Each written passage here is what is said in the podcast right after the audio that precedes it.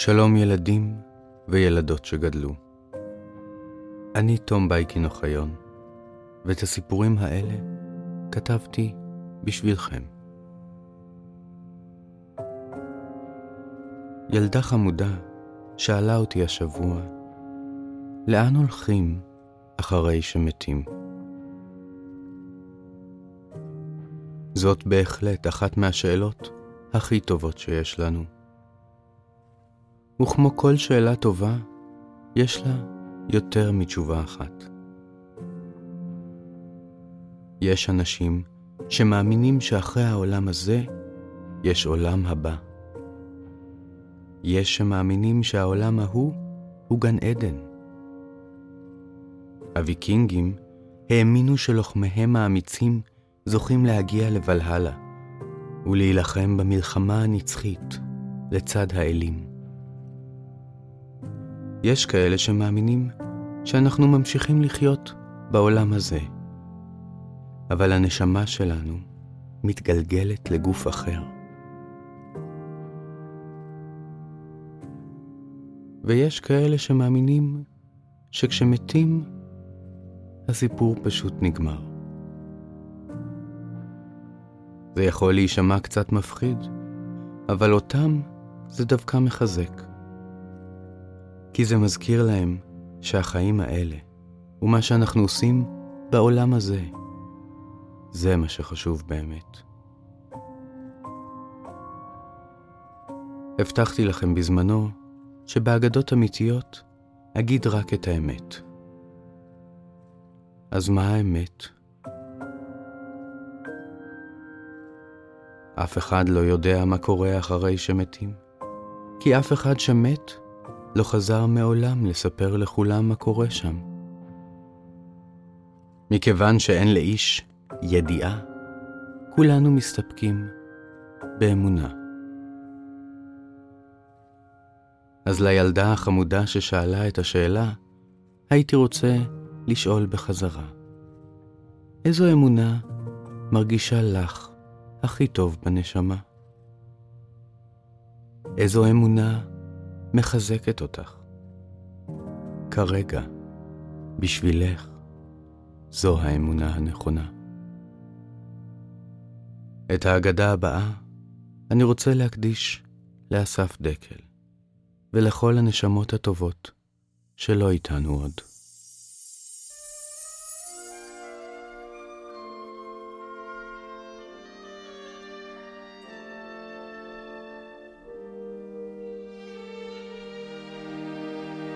מרטין בובר גדל בבית האחוזה של סבו בווינה בסוף המאה ה-19.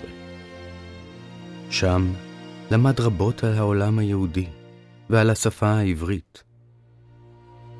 בצעירותו אהב מאוד לשמוע אגדות ולהעשיר את עולמו בסיפורי מעשיות, ששמע מסבו שלמה, שהיה חוקר חשוב של אגדות העם היהודי.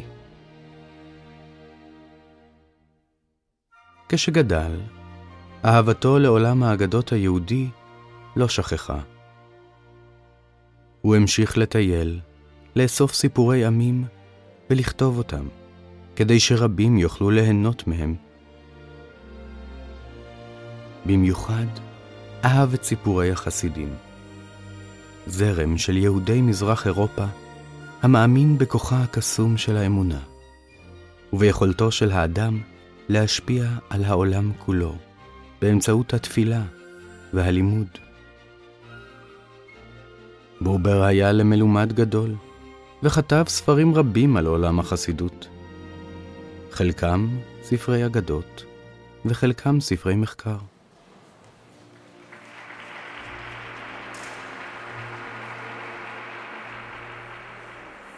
במהרה הפך לאחד המומחים הגדולים ביותר בעולם לזרם החסידות.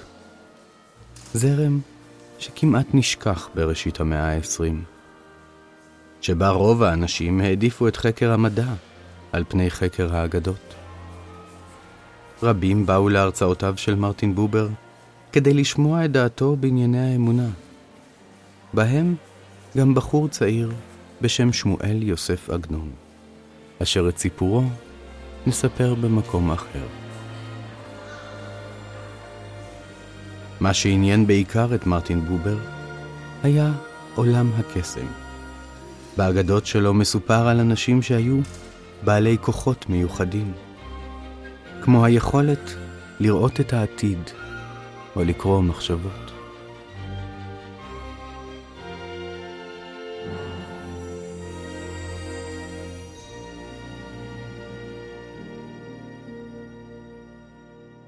אבל הוא מעולם לא ראה במו עיניו את מעשי הפלאים הללו.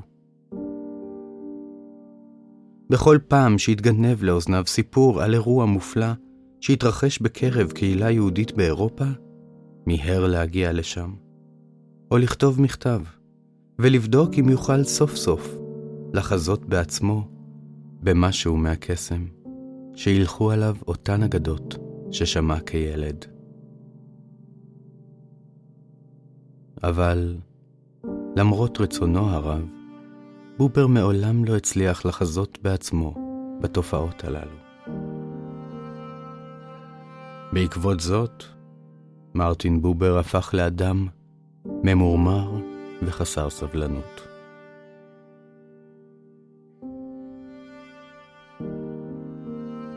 מצד אחד, הוא לא רצה להאמין שאין בעולם הזה קסם, ושכל דבר בעולם כפוף לחוקי הטבע הנוקשים. מצד שני, הוא לא הצליח מעולם לראות במו עיניו משהו מהעולם הקסום.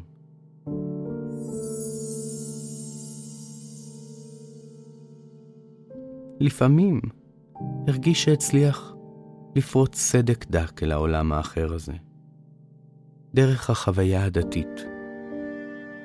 אבל רגעים אלה היו נדירים מאוד, קצרים ולא ברורים. היומיומיות של החיים הרגילים הייתה חוזרת במהרה, ומכסה את הסדק שנדמה היה לו שפרץ. לכן, ניסה להתעמק עוד ועוד בעולם הרוחני של הדת, ולהתנתק מן העולם הזה ומהחיים הרגילים, בתקווה שכך יצליח לגלות משהו מהמופלא.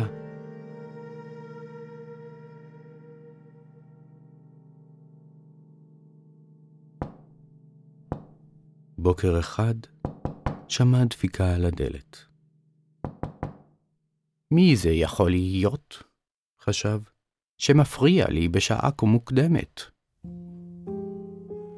וכהרגלו, החל לכעוס שמפריעים לו בשגרת יומו.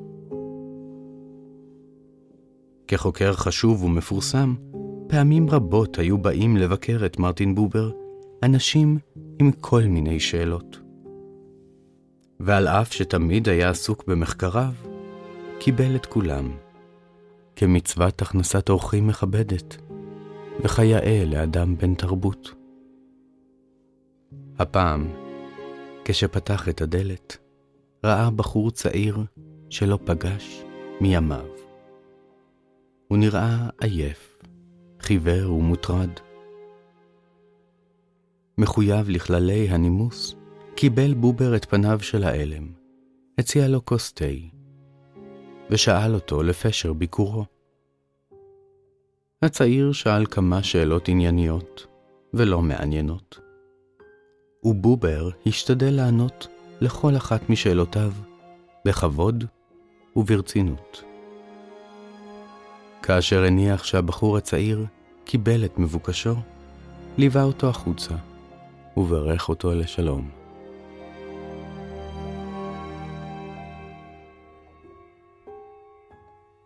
כעבור כמה ימים התחבר לבובר, שאותו צעיר שלח יד בנפשו.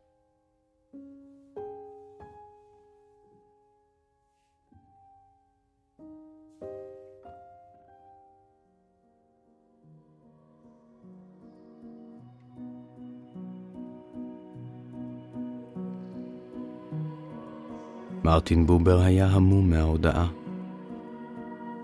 הוא הבין שבאותו היום הגורל הוא שהביא את הצעיר אל פתח ביתו, שבחדרי ליבו של הצעיר נותרו שאלות שאותן לא הספיק לשאול. שאלות שמרטין בובר לא יכול היה לנחשן. הוא בא לביתי לבקש את עזרתי, חשב. ואני אכזבתי אותו. מאז אותו היום נטש מרטין בובר את חיפושיו אחר המופלא והקסום. הוא נשבע שלעולם לא יעזוב עוד את העולם הזה, הממשי. אם יש דת בעולם הזה, הרי שהיא חייבת להיות בכל מקום, ולא רק מאחורי קירות וסודות. אם יש משהו קדוש בעולם הזה, הרי שהכל בעולם הזה צריך להיות קדוש. גם הרגעים הפשוטים של היומיום, והחיים הרגילים והחולפים של כולנו.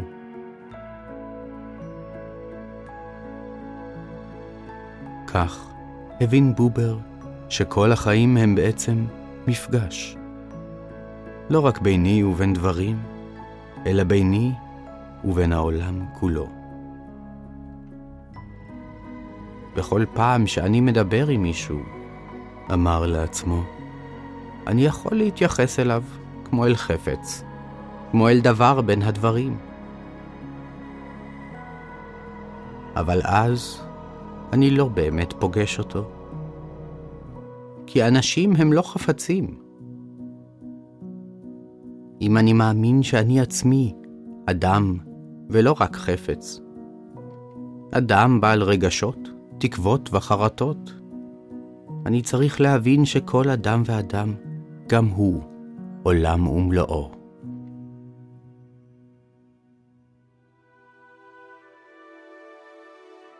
מאז השתנו חייו של מרטין בובר לחלוטין.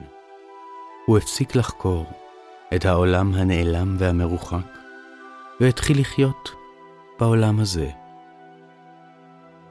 כך התחיל מרטין בובר לחקור וללמד דרך חיים חדשה. דרך של חיים מתוך מפגש אמיתי ופתוח עם העולם ועם בני האדם השוכנים בו.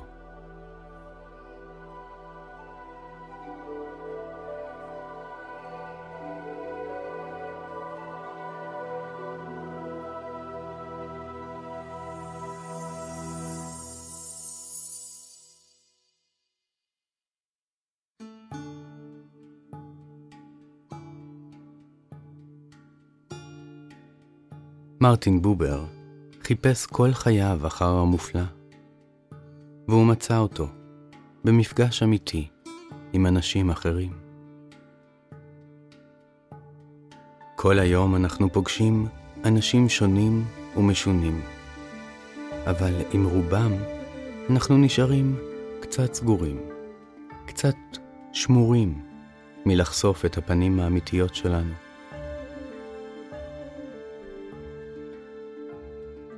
יש מישהו שאתם יכולים לדבר איתו בכנות על הכל?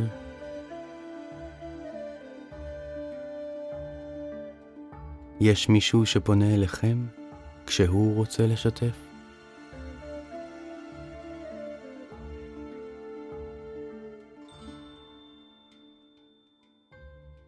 כמו שהבטחנו, אנחנו נהיה כאן איתכם עם אגדה חדשה בכל שבוע. עד שתיגמר המלחמה.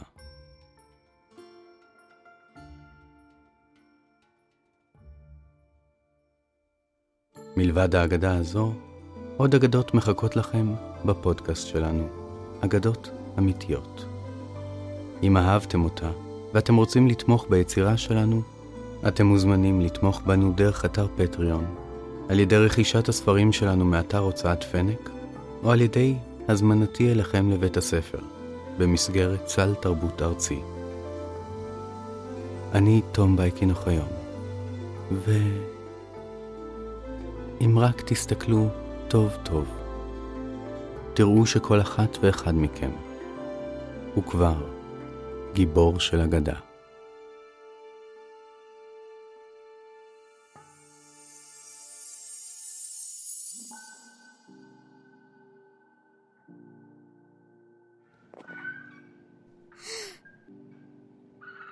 spinning.